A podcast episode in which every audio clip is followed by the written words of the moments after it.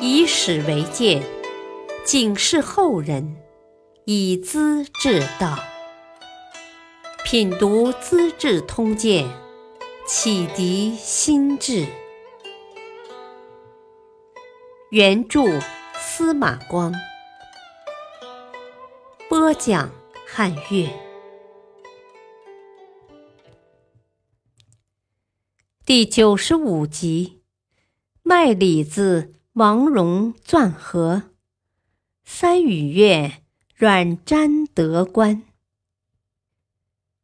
竹林七贤之一的王戎，是山东琅琊郡的世家大族，祖辈历代做官。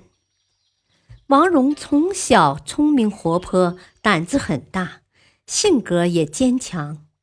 他仰望中午的太阳，连眼皮都不眨。有高度的自制力，名士裴楷一见之下大为惊讶。这孩子的目光如电，将来会成就大事业的。王戎的事业并不十分显赫，倒有几件小事情一直流传下来了。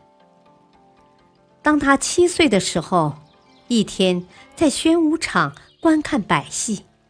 他站在老虎的笼子旁边，看那呲牙咧嘴的凶相，十分有趣。忽然，老虎大吼起来，连地面也震得直抖擞。围观的孩子吓得飞跑，有的跌倒在地直哭嚷。王戎却像没有听到一样，泰然自若。这事受到在场的大人交口称赞。又一天，他跟伙伴们在大路边嬉戏，玩得汗水淋漓。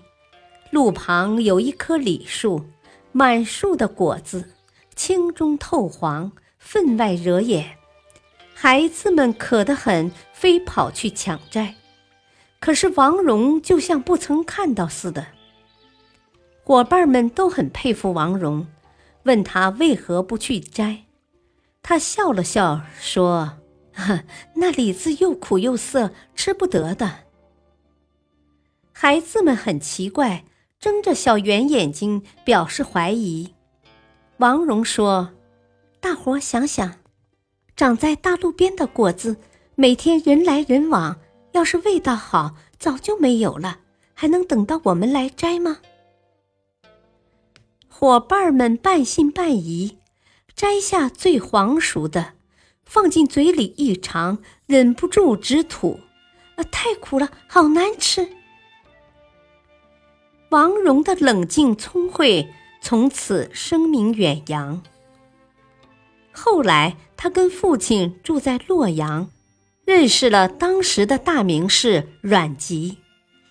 王戎虽然年纪二十岁，却与阮籍一见如故。深受器重，饮酒谈心，交流思想感情，成为竹林七贤之一。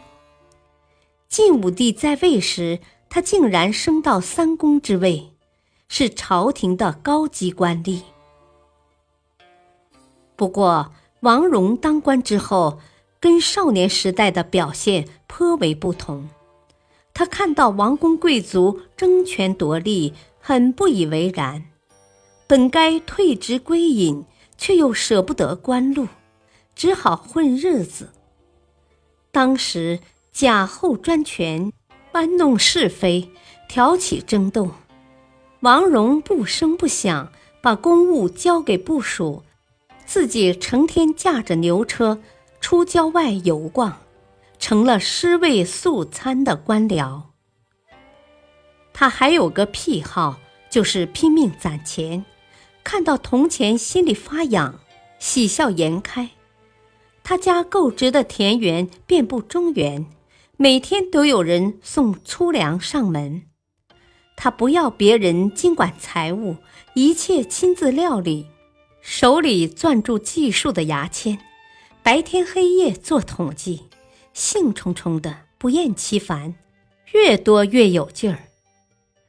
他家的后园里有一棵两种李树，结的果大多像苹果，一掰裂成两半，又甜又香。王戎舍不得吃，只想卖高价，又怕两种传开去让别人家得利，于是，在运往市场之前，用细锥子一个一个的把核心钻破，将胚种破坏，再也发不出芽来了。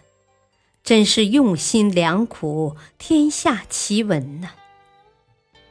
王戎身为宰辅。要向朝廷推荐人才，但他只爱那些轻谈浮夸的角色，这自然与时代风尚大有关系。一天，青年朋友阮瞻来拜望，谈起儒家和道家的学问来，王戎大概是想试试他的学识，顺便问道：“孔子重视名教。”老子、庄子主张自然，他们的宗旨到底有什么不同呢？阮瞻似听非听，望望屋梁，漫不经心地笑了笑，答道：“ 哼，将无同。将梧桐是一句很玄虚的回答，一直流传于后世。”意思是说，或许差不多吧。阮瞻的意思是，孔子和老子、庄子的思想主旨可能差不离，但由于他的语气犹疑，不做肯定，别人也可以另作理解。如此含糊不清的答复，加上阮瞻大大咧咧的神态。无可无不可的气度，正合魏晋时代名士学者的作风派头。